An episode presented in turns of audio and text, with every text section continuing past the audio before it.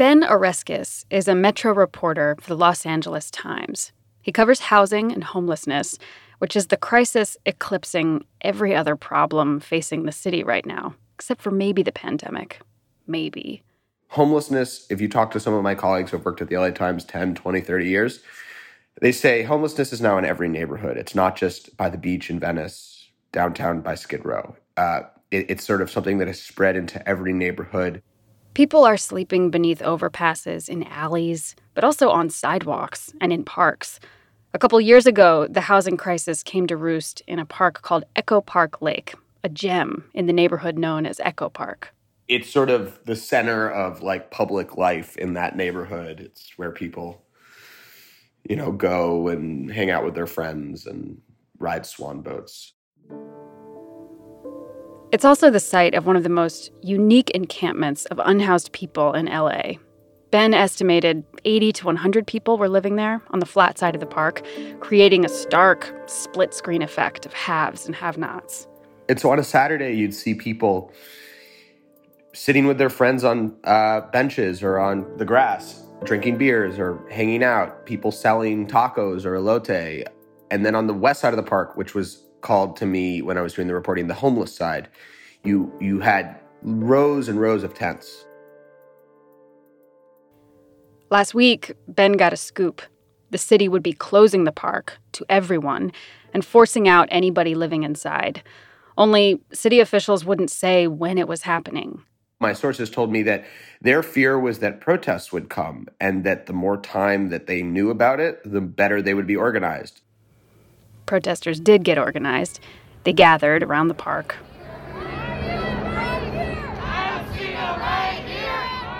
And when the city did clear out Echo Park Lake last week, they did it at night, deploying a phalanx of police in helmets.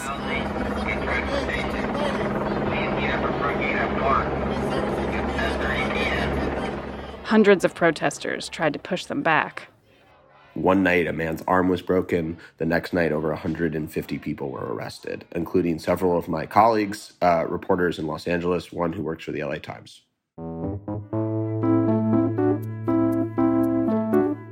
Today on the show, how the city of LA took back a public park by forcing out the public.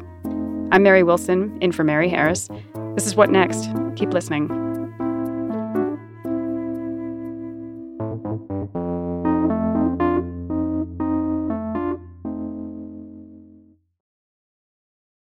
This episode is brought to you by Discover. When it comes to your finances, Discover wants you to know they are the credit card that is always there for you. With 24 7 US based live customer service, everyone has the option to talk to a real person anytime, day or night. Yep, that means no more waiting for quote normal business hours just to get a hold of someone. We are talking real service from real people whenever you need it. Get the customer service you deserve with Discover. Limitations apply. See terms at discover.com slash credit card. The latest numbers we have show that Los Angeles is home to more than 40,000 unhoused people, 65,000 if you counted everyone without a home in LA County. And based on what we know, the problem has just been exploding. The housing insecure population grew 15% from 2019 to 2020. So it makes sense that Ben's colleagues at the LA Times have seen more and more people living on the streets, People are living wherever it feels survivable. For the folks who set up camp in Echo Park Lake, it was as good a spot as any, and better than most. I think it's a good moment to stop and think about the rationale for why you go to a park. It's actually sort of simple if you think about it. What are the things we need most? Water, a bathroom, a flat space that is relatively nice, community, a place to charge your phone. All of these things occurred in the park. And as the park's population of homeless people grew, it became a place where activists and sort of services group kind of descended upon. So there was always food there. There was a community garden.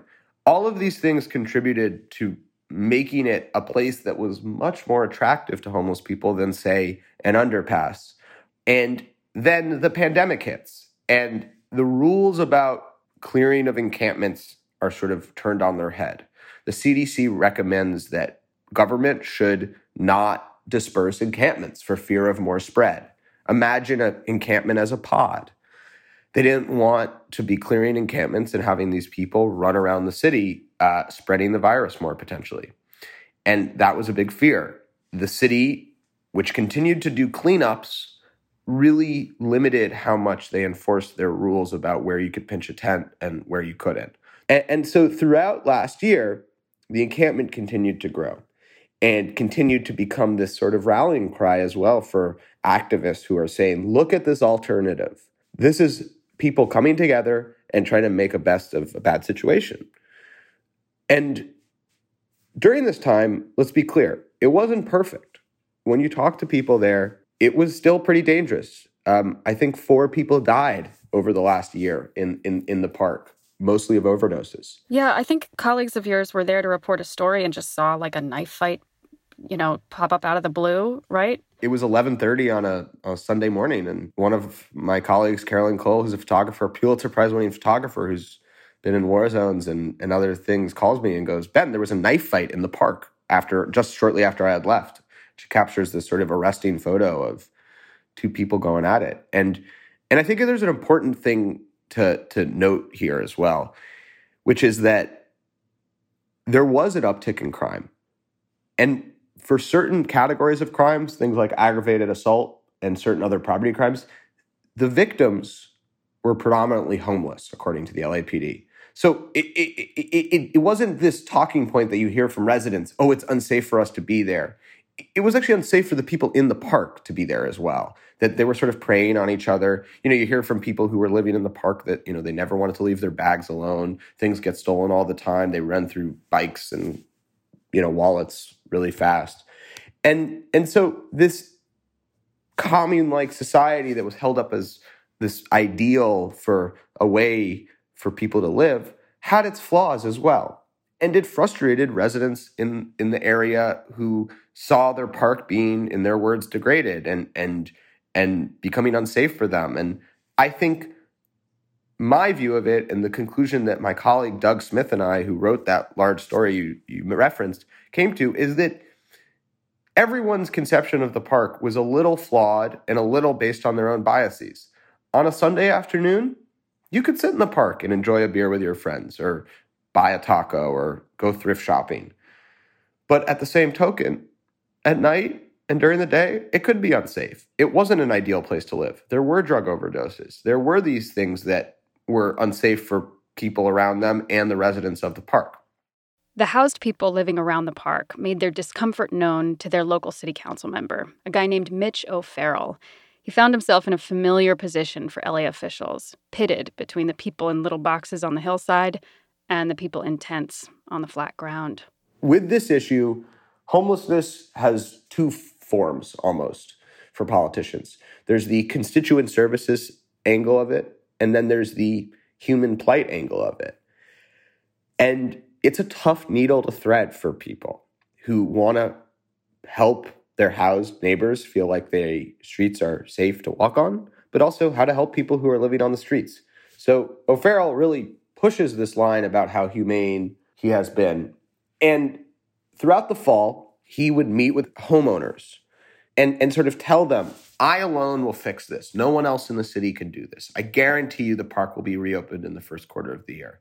And by fix this, he means clean it up. And when I was reporting out the large story we did on this, we saw very little evidence that that, that was happening. But what quickly emerged is behind the scenes for months, he had been plotting a way to close the park and clean it up. Plotting because the city was trying to avoid looking like the big bad wolf to people living in Echo Park Lake. City workers went around offering them free hotel rooms under a new federally supported program called Project Roomkey. It was pretty successful. They put a massive infusion of focus and resources where they basically reserve rooms in this one of these hotels downtown that they're renting for homeless people and say anyone who's at the park they get a room if they want it but by the end of this exercise they had gotten about 180 people into some form of shelter there's something problematic about that that you heard from activists they used resources that were ostensibly for the most needy, the people most vulnerable to the virus. And rather than prioritizing them by the people's need, they were being prioritized by a location at the behest of who? Housed voters. We only have about 2,000 of these rooms right now, maybe even less right now. I don't know the exact numbers offhand. And they were prioritizing them for people who were in a park that people were mad about being full of tents. So that was sort of the impetus for this. I want to talk a little bit about why the city's stated reason for clearing out Echo Park Lake. The city's line was We're not here to get rid of the encampment. That's not why we're closing the park and asking everybody to leave, forcing everybody out.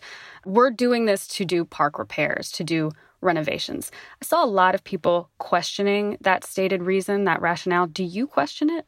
We're still in the middle of a pandemic where we're telling people to stay home and we're telling everyone if you go out, just go to the park. So to close a park at this moment in time does feel curious. I have had no reason to believe that they're not going to do this repair and renovation work. But I've also not gotten a clear answer about why it needed to happen right now. But yes, it was bizarre and frustrating to many people who were both housed and unhoused.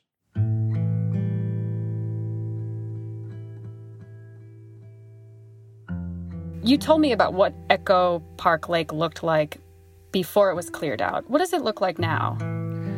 So I was able to, uh, if there's one thing I'm good at, it's uh, sneaking across a police cordon or talking my way across a police cordon. I was able to uh, get into the park on Friday, uh, of the day after it had closed, and it was full of heavy heavy machinery.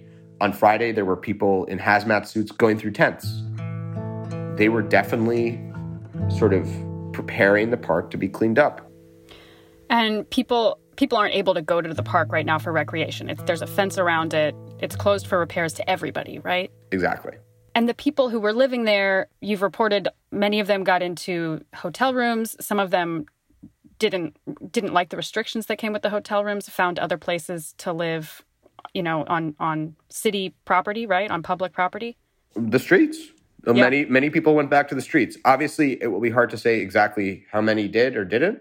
You know, the, the population of the park was a moving number. You know, this is a transient population in the sense that they come and go. They sleep one place one night, another place another night. Um, but many people did get into the hotel rooms. But I can tell you, I watched several people at the end of you know in the hours before the closure occurred. You know, roll their stuff out and head to the streets.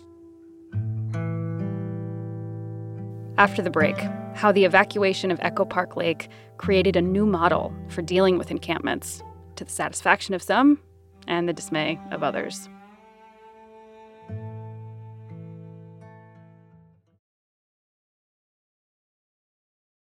Another interesting piece of this story is the neighborhood this is all happening in. Yeah. Echo Park my understanding is that it's it's a rapidly gentrifying neighborhood. It's also populated by people whose conception of themselves is we're pretty left here. We are a Bernie neighborhood. And so I saw statements from Mitch O'Farrell where he's talking about the encampment in his statements, but he's talking to people who live in houses in his yeah. district. And he's saying things like, we're going to get these people who are in the camp transitional housing. But he's saying, in no uncertain terms, these people will be moved out. I mean, that's the sort of story of LA politics. We're not dealing with people who are.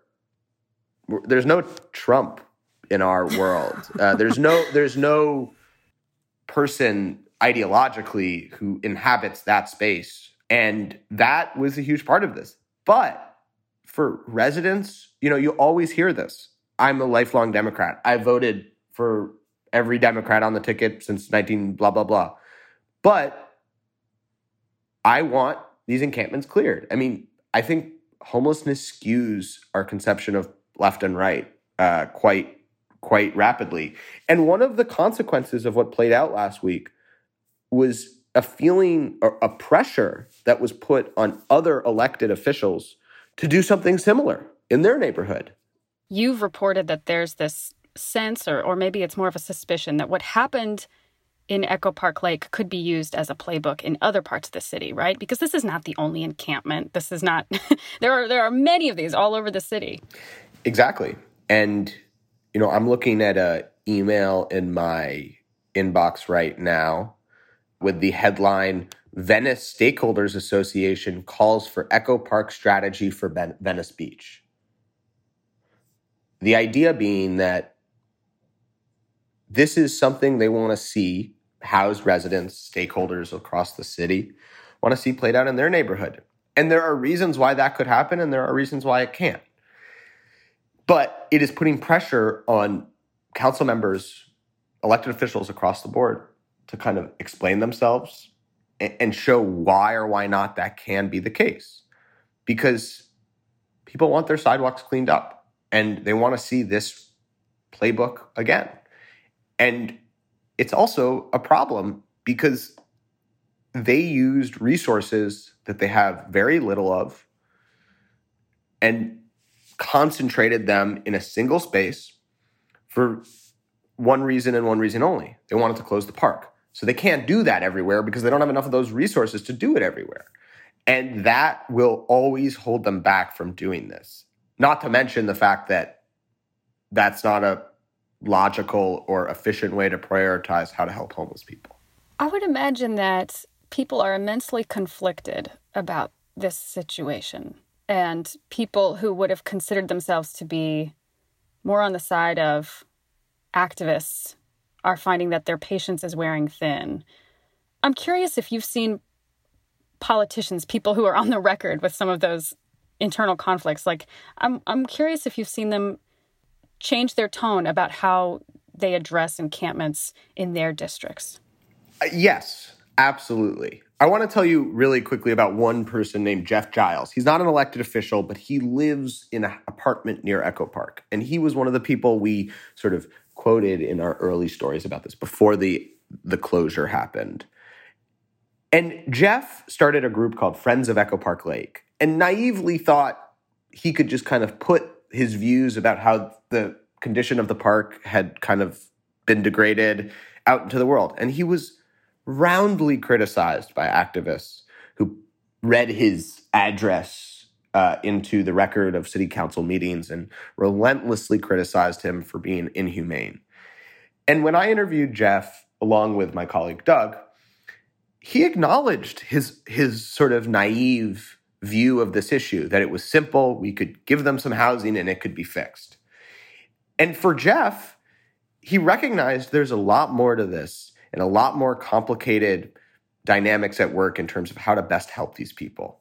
And it made him much more sympathetic to their plight. It also made him much more hopeless for the city's ability to deal with this problem. In fact, he predicted that the par- the condition of the park would only get worse he was wrong on that front, but I think there's something really instructive to learn from his kind of progression of views on this, where he recognized going into a shelter sucks for many people. You can't necessarily be in there with your partner, you know, any other number of kind of unique dynamics like that. So I think you see a kind of movement for many people like Jeff who suddenly engage with this issue and go, whoa, this is a lot more complicated than I thought it was and it maybe moves them more to hopelessness than than they have liked to have been. I think you're also seeing a growing impatience from residents across the city that I think will sort of guide or define how our elections go over the next year, where I think the biggest conversation will be about how to make the sidewalks cleaner and how to help people. As for the politicians, there's definitely a lot more discussion about ways in which they can humanely move encampments and do right by the people who are living in them. You know how people talk about late stage capitalism? I, I don't actually, I haven't gone to school on that term, so um, apologies to any socialist Democrats in the, in the audience, but uh, I think of LA as kind of late stage unaffordability. Uh, your your um, your colleague Emily Alpert Reyes, she she came on this podcast about a year ago, and she was talking about the homelessness crisis. And she said, you know, voters here are very frustrated because they have approved tax increases at the city and county level to pay for more affordable housing, to pay for more social services, and those remedies are just moving too slowly to curb the unhoused population. So when the problem is at such a scale, there are very few easy choices left. There's some, you know, whatever you do is going to make someone upset. And it looks like based on what we saw last week, the battles are just going to become increasingly ferocious. I don't see how there's any I don't see how anything can de-escalate the situation right now. We need hundreds of thousands of units of affordable housing. And that will only just sort of get us to equilibrium the pandemic has sort of been a godsend, eh, obviously not in the widespread death that has occurred, but in terms of the resources that have been made made available for homeless uh, response and housing affordability. Both the state and the city and the feds have put lots of resources into buying buildings to quickly transition them into interim housing that would eventually become permanent housing for people we're seeing resources being brought to bear in a way that we've never before. We know what works. We know that getting people off the streets has to do with getting them into housing. And more resources being brought to the situation will, is the first place to start. I think, you know, we're hearing about this Biden infrastructure plan that will have hundreds of billions of dollars for housing. That money will help. But it, unless we can get at the dynamics of affordability, I think we continue to see these fights over public spaces. Ben Oreskes, thank you so much. Thank you. Ben Oreskes is a Metro reporter covering homelessness and housing for the Los Angeles Times. That's the show. What Next is made by the best producers in the business Danielle Hewitt, Elena Schwartz, Carmel Delshad, and Davis Land. I am Mary Wilson, filling in for Mary Harris. If you have questions, comments, concerns, if you want to remind me that you're not the Socialist Democrats of America, you're actually the Democratic Socialists of America, I am regretfully on Twitter at Mary Wilson. Tomorrow in the feed, Lizzie O'Leary will be hosting What Next TBD. They're going to get into vaccine passports. Are they ethical? Are they advisable? Will they allow us to use Instagram filters in our photos? Two of these three questions answered tomorrow. Thanks for listening.